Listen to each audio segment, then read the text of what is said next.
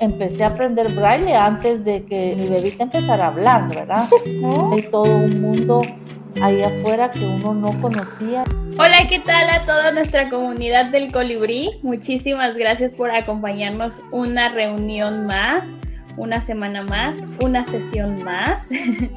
El día de hoy estamos con manteles largos porque tenemos a una súper, súper, súper invitada.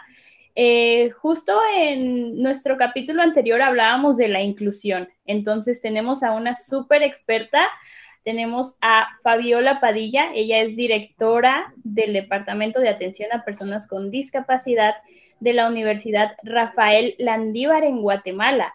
Y además de todo, resulta que es la mamá. es mamá de nuestra queridísima Marce. Entonces, hoy que sí nos pusimos de manteles largos. Es para mí todo un honor estar en esta mañana con ustedes hablando de, un tema tan lindo y tan importante como es la inclusión. Eh, un poco para contarles de mí a nuestra audiencia.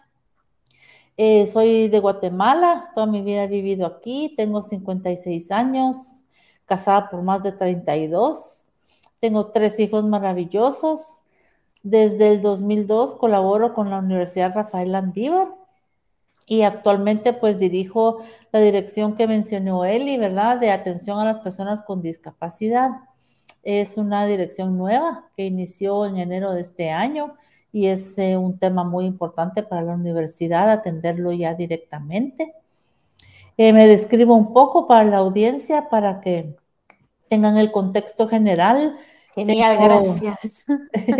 tengo el pelo, el pelo ya gris, eh, recogí una coleta, tengo tez blanca, carita redonda y porto una blusa con manchas azules y con fondo verde claro y un suéter azul marino porque hoy hace un frío tremendo aquí en la ciudad de Guatemala.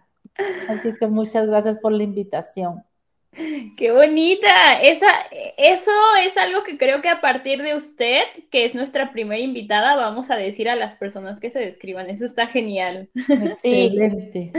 Aquí lo agradecemos mucho. En especial creo que Sunu es como muy de hacer ese tipo de, de audiodescripciones, decimos nosotros con y con, cuando alguien hace algo así. ¿Nos podrías contar desde, desde cuándo estás en, la dirección? ¿Cómo, ¿Cómo inició un poco ese, ese camino de, empezar a, colaborar para la Landívar en este área? Gracias, pues eh, como ven, tengo ya bastantes años en la, universidad. Eh, me han dado la, la, oportunidad y la confianza de estar en varias unidades y varias áreas. Y luego eh, a finales del 2020, ¿verdad? En, pura pandemia, se me dio la oportunidad de eh, proponer, digamos, qué era lo que la universidad necesitaba y dónde me gustaría moverme, ¿verdad? Porque ya estaba terminando un ciclo en uno de los, de los cargos que ya llevaba bastante tiempo. Entonces, eh, lo primero eh, que se me vino a la mente, soy sincera, lo primero que se me vino a la mente es necesitamos un centro, una dirección, un departamento, algo para atender directamente el tema de las personas con discapacidad en la universidad, ¿verdad? Habiéndolo vivido directamente desde que estaba yo en la Facultad de Derecho con, con estudiantes con discapacidad visual y, y, luego haberlo vivido con Marce, eh, se da uno cuenta la importancia que es atender los problemas directamente. No que la universidad no haya atendido bien, ¿verdad? Porque sí tenemos que admitir que, que, hay tan buena voluntad en todas las personas, eh, siempre son buenas prácticas las que uno puede ir encontrando y, y los valores que esta universidad inspiran, pues ayuda mucho a que el personal esté muy abierto, digamos, a estos temas, pero sí se ve también, ¿verdad?, en, la importancia en que deje de ser un poco de caso concreto y empírico y llegue a ser también un tema de política institucional y de un tema que hay que atender muy directamente. Entonces, ante esa, esa bella oportunidad que se me dio, iniciamos en enero a construir de cero esta temática en la universidad, ya como una manera, digamos, formal de atenderlo y, pues con mucha motivación, muchísimos proyectos a futuro, eh, porque hay, hay mucho que hacer en este tema. ¡Qué genial! Un, punto, perdón, un paréntesis, solo le podrías explicar a, la audiencia que nos escucha un poco de, de, la Landívar, como con quién tiene relación, para que Latinoamérica entienda de qué universidad estamos hablando, un poco eh, si, si, podemos dar como algún ejemplo de otro país o que tenga alguna universidad hermana para que también se ubiquen en contexto, por favor. Claro que sí, con muchísimo gusto. La Universidad Rafael Landívar es la primera universidad privada de Guatemala. Ok. Se, este año está cumpliendo, de hecho, 60 años de fundación y, y fue algo muy importante para el país la universidad desde sus inicios es una universidad confiada a la Compañía de Jesús y forma parte de una gran red de universidades confiadas a la Compañía de Jesús en el mundo, ¿verdad? Tenemos en Centroamérica las UCAS, que les llamamos las universidades centroamericanas, tanto en Managua como en El Salvador. En México tenemos la Cibero, la ITESO, entre otras, ¿verdad? Y en Estados Unidos tenemos al sur también eh, muchísimas universidades que, son universidades hermanas, ¿verdad? Y que trabajamos muy bien en red y eso es lo que da también muchísima fortaleza para, para ir haciendo proyectos e ir construyendo, digamos, ese tejido que se necesita en el nivel de, educación superior. Entonces, eh, sí es una universidad con mucha trayectoria, mucha tradición y sí, tiene definitivamente declarada la inspiración cristiana, ¿verdad? Y la visión católica, siempre dentro de, su libertad y, amplitud para atender realmente a, todo el país y a Centroamérica. Uno de los lemas que, se ha ido trabajando y que, y que realmente se siente es realmente ser la mejor universidad para Guatemala, ¿verdad? Ser la mejor universidad de Guatemala siempre es importante, tenemos los rankings y ahí vamos luchando, pero ser la mejor universidad para Guatemala es una de las visiones más importantes. La universidad cuenta con nueve sedes en todo el país, ¿verdad? Porque también atiende el interior del país en regiones en que no son tan, tan privilegiadas como la ciudad capital. El campus central sí está en la, en la ciudad de Guatemala pero es, es un proyecto lindísimo, ¿verdad? Porque trata de atender a todas las regiones, dándole también pertinencia a esas regiones en cuanto a lo que ellos necesitan. Entonces, eh, siempre, como decimos, muy orgullosa de ser landivariana. que también cabe aclarar que es la Universidad de Marce, ¿cierto? Sí. Sí, así es. Así es. Ok, ok. Mamá, acaba de decir algo súper importante, es un momento que me da curiosidad. ¿Cuál fue su primer acercamiento con la discapacidad visual? Yo creería que, fue con Marce, pero por lo que menciona fue mucho más atrás, ¿cierto?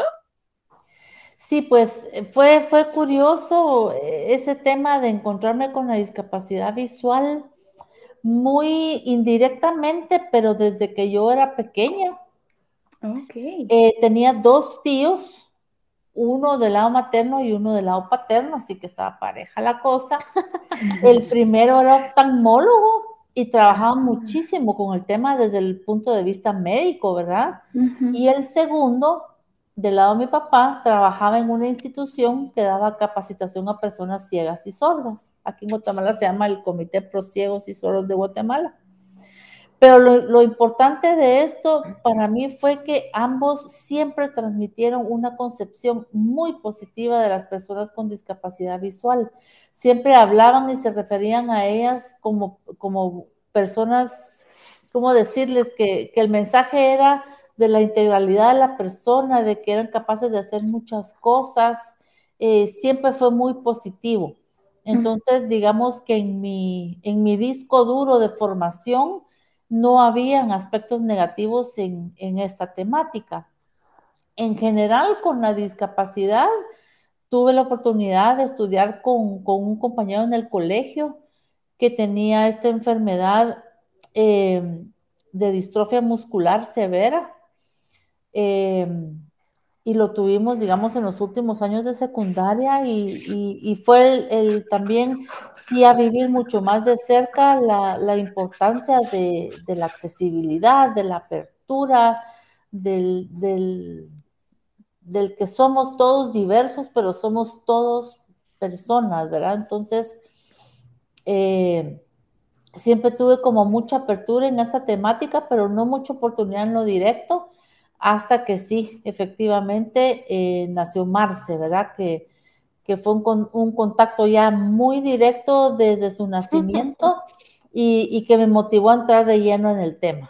¿verdad? Porque eh, desde, desde ese momento, así que mi experiencia es vasta porque yo siempre considero que cuando uno tiene enfrente algo nuevo, tiene dos opciones o, no hacer nada o entrarle a informarte para tomar cargo de lo nuevo y realmente verlo en toda su dimensión. Entonces, eh, sí me caracteriza mucho la segunda opción, ¿verdad? Y entonces me entré de lleno a, todo.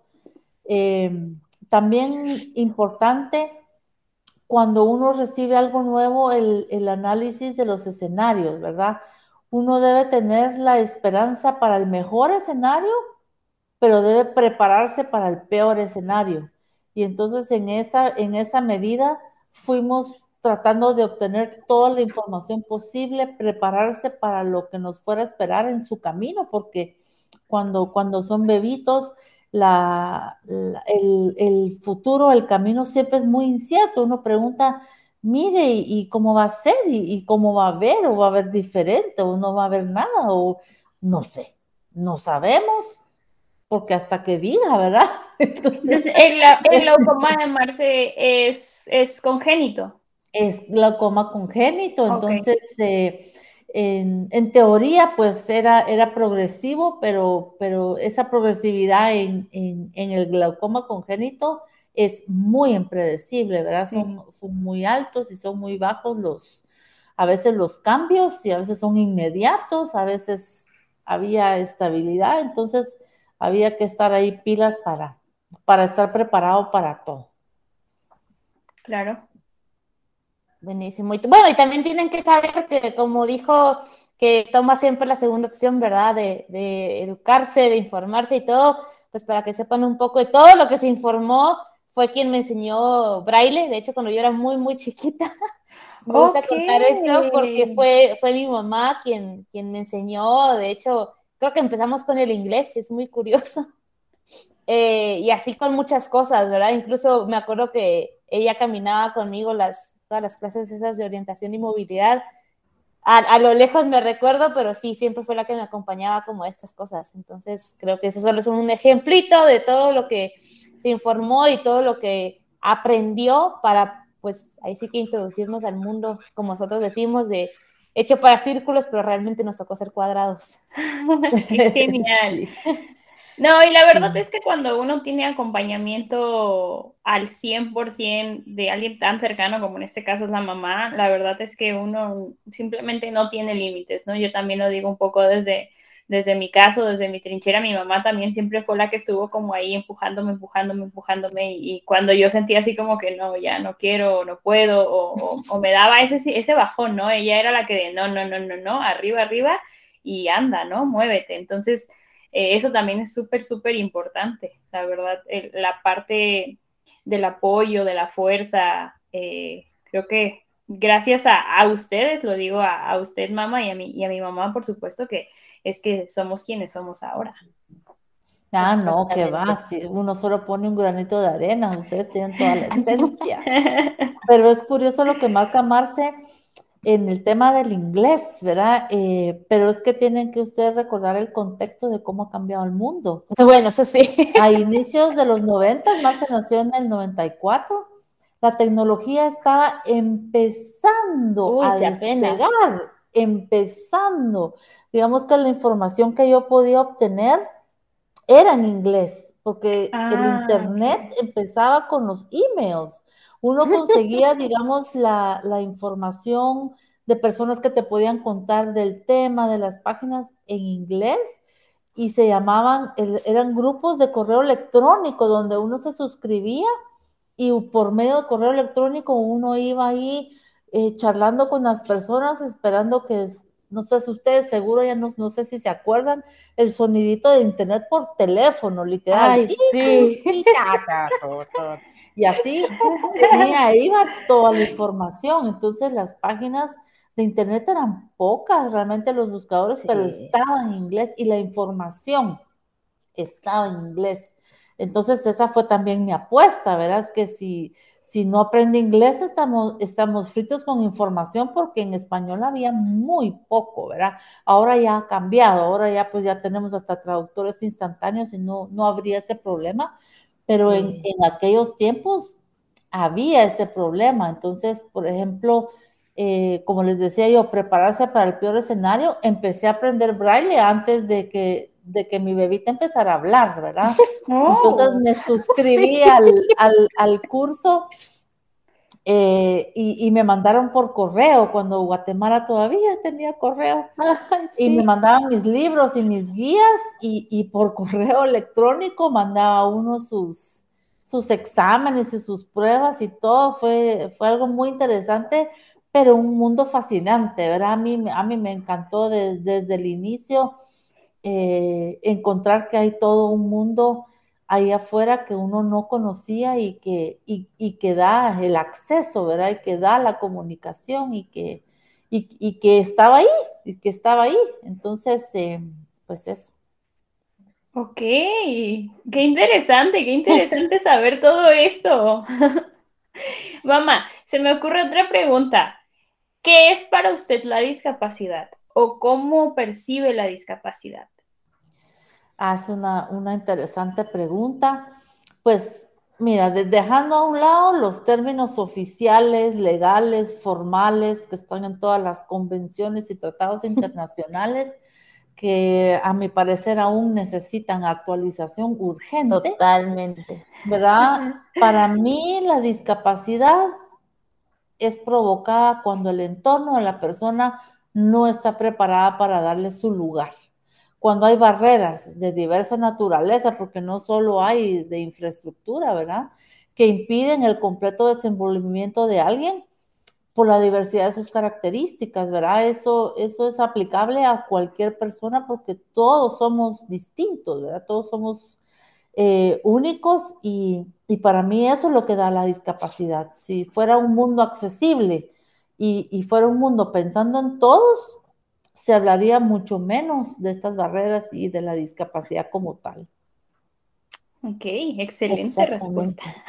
Y ahorita que, decías esto, eh, quizás como compartirle un poco a todos de cómo es tu forma de vivir la inclusión, porque bueno, yo, yo vivo contigo, ¿verdad? Pero pero me gustaría que les pudieras compartir un poco porque es, sumamente, eh, no sé, notorio y también como de mucho de, ejemplo. Entonces, contarle un poco ahí a, quienes nos escuchan cómo vivís la inclusión, qué haces, cómo lo haces, qué, qué, encontrás por ahí. Sí, sí, pues la inclusión es, es una filosofía de vida, es una meta, ¿verdad? Es aún en muchos lugares una utopía que alcanzar porque no es una realidad, no es una realidad, en algunos lugares no lo es al 100 y en algunos lugares en un porcentaje muy bajo, ¿verdad? O en solo algunas ocasiones. Entonces, la inclusión es el ideal de sociedad, es decir, poder percibir y ver que la sociedad está abierta a la diversidad humana es, es lo que todos queremos algún día realmente haber cumplido, ¿verdad?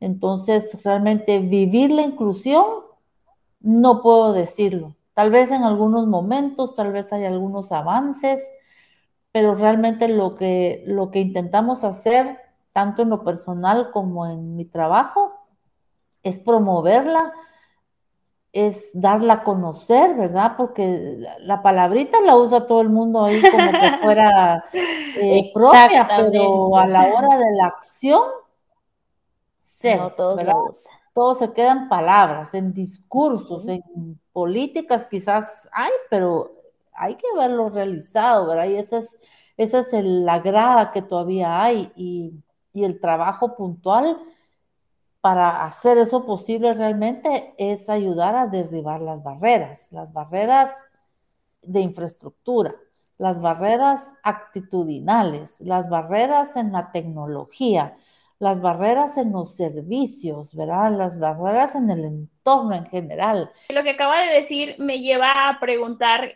qué es lo que están haciendo desde el Departamento de Atención a las Personas con Discapacidad para intentar, porque yo sé que todavía no se logra al 100%, pero para intentar derribar esto, ¿cómo, cómo es que lo hacen? Es decir, sensibilizan a los profes o a, los, a, la comunidad, o cómo es que lo llevan? Sí, pues hay dos enfoques principales. Uno va hacia realmente sensibilizar, concientizar e informar a la comunidad educativa, ¿verdad? De una manera, pues, general, dar a conocer los temas, hablar sobre ello, porque uno de los primeros puntos en, el tema de, la discapacidad es de que deje de ser invisible, ¿verdad? Eh, nosotros como sociedad a veces no queremos voltear a ver lo que nos incomoda, entonces lo hacemos invisible. Entonces tiene que haber una manera de ir hablando del tema e ir informando a todos, porque en la medida en que todos se eduquen sobre esto, ¿verdad? Pasar por esos tres pasos. Primero sensibilizamos, dense cuenta que hay algo. Luego concientizamos, dense cuenta qué significa esto y luego informamos para que ellos puedan manejar los temas. Y por el otro lado, un enfoque también de, de un servicio personalizado, porque no hay una persona con discapacidad igual a la siguiente independientemente de cuál sea su discapacidad. Entonces, estamos trabajando muy fuertemente en poderles atender, primero que conozcan la dirección, porque es nueva, ¿verdad? Y eso ha costado un poco por pandemia, que estamos todavía todos mucho en lo virtual, pero atenderlos desde sus procesos de admisión, ¿verdad? Tratar de hacer esos, esos procesos más accesibles, más abiertos a la inclusión eh, colaborar y, orientarles en también la lección de la carrera, porque son, son temas que nos cuestan a todos en esas edades al salir del colegio, la escuela o el instituto. Entonces, una buena orientación también de carrera, que es importante, e ir apoyándoles a lo largo de, su carrera eh, conforme vayan ellos caminando, ¿verdad? Conforme ellos nos vayan diciendo qué es lo que necesitan.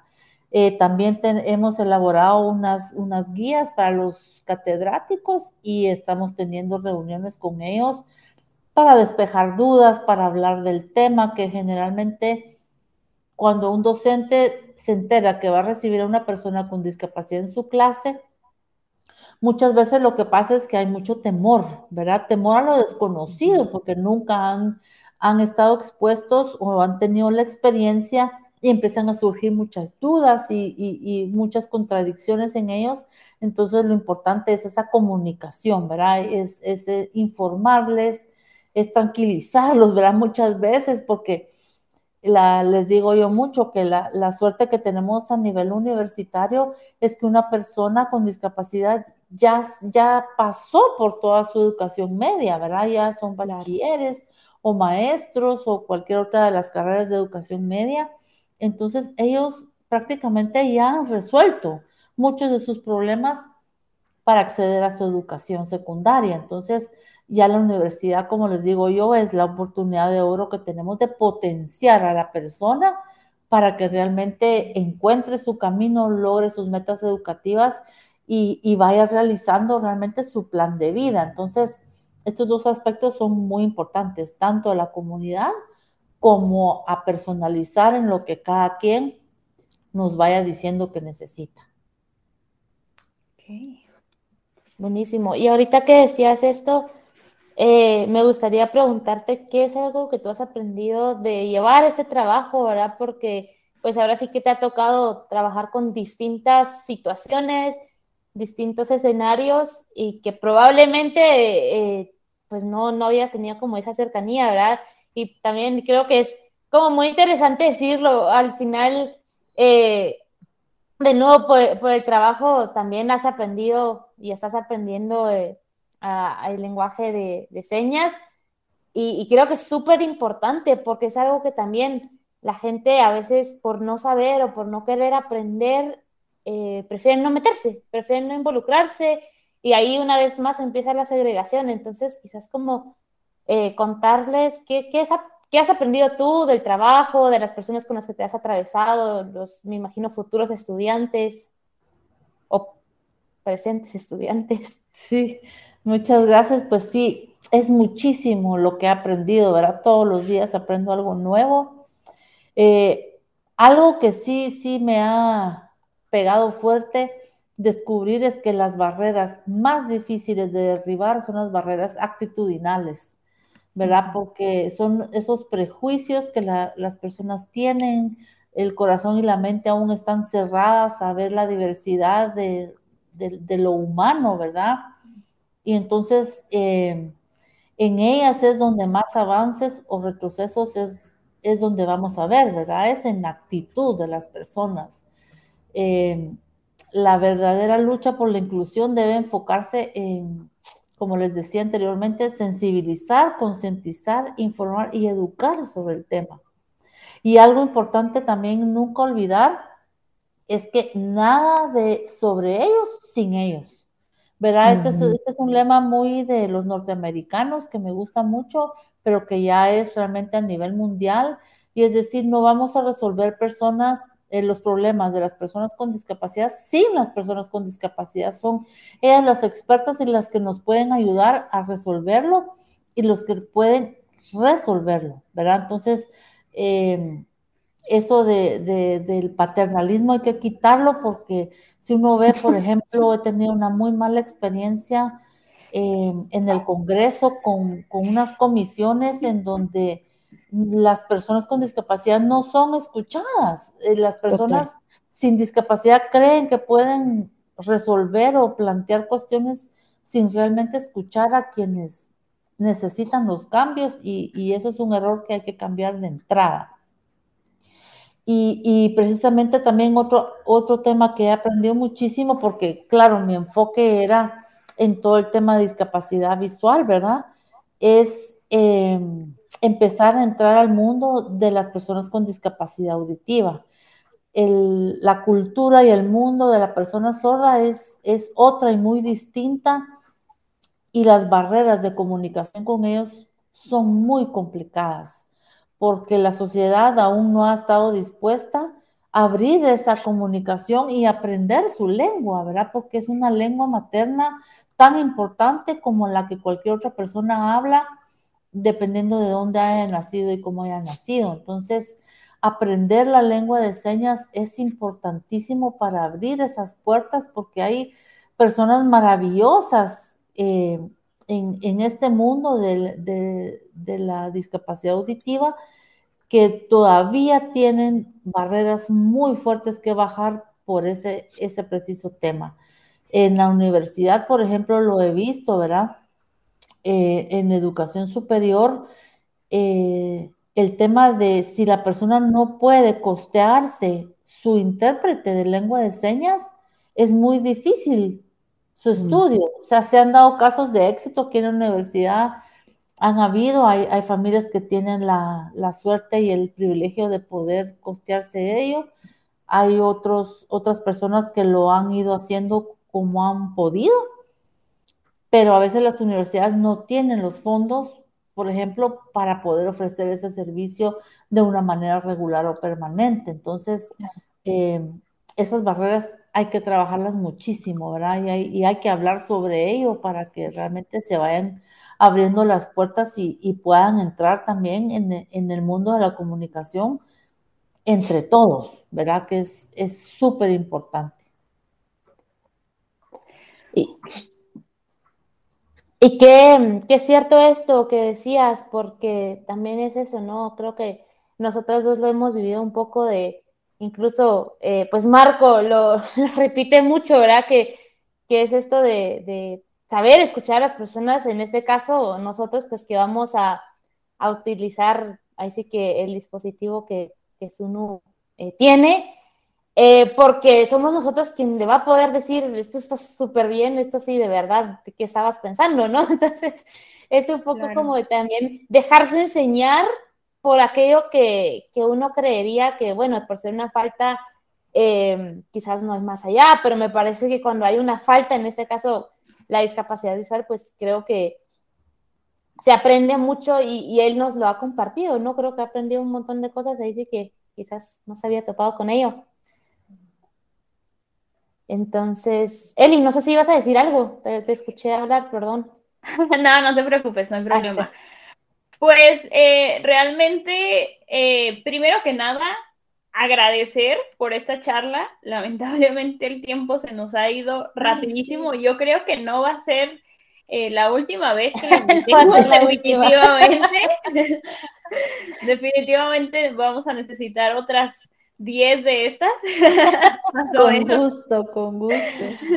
Y para cerrar, mamá, me encantaría que, que nos regalaran unas palabras, tanto para nuestra comunidad como para las personas que recién están aprendiendo del tema o, igual que, como usted dice, ¿no? La palabra está ahí y, todo el mundo habla de la inclusión y la inclusión y la inclusión, pero ¿qué es más allá, ¿no? ¿Qué implica más allá? ¿Qué significa? Eh, se me ocurriría tal vez pensar en cómo una persona común y corriente que no está ni en un gobierno, ni en lo alto de una universidad, ni en nada de eso, ¿cómo puede abonar a esto? ¿Qué palabras le regalaría usted a estas personas?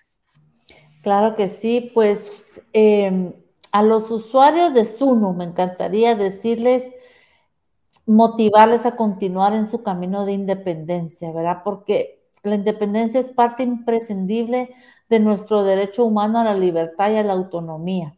Entonces, en la medida en que sigamos buscando ir avanzando en ello, es donde nuestras vidas se hacen más plenas también, ¿verdad? Es, la, vida es una lucha en sí misma, pero cuando está enfocada y sabemos qué es lo que queremos, es, es cuando nos motiva a no parar.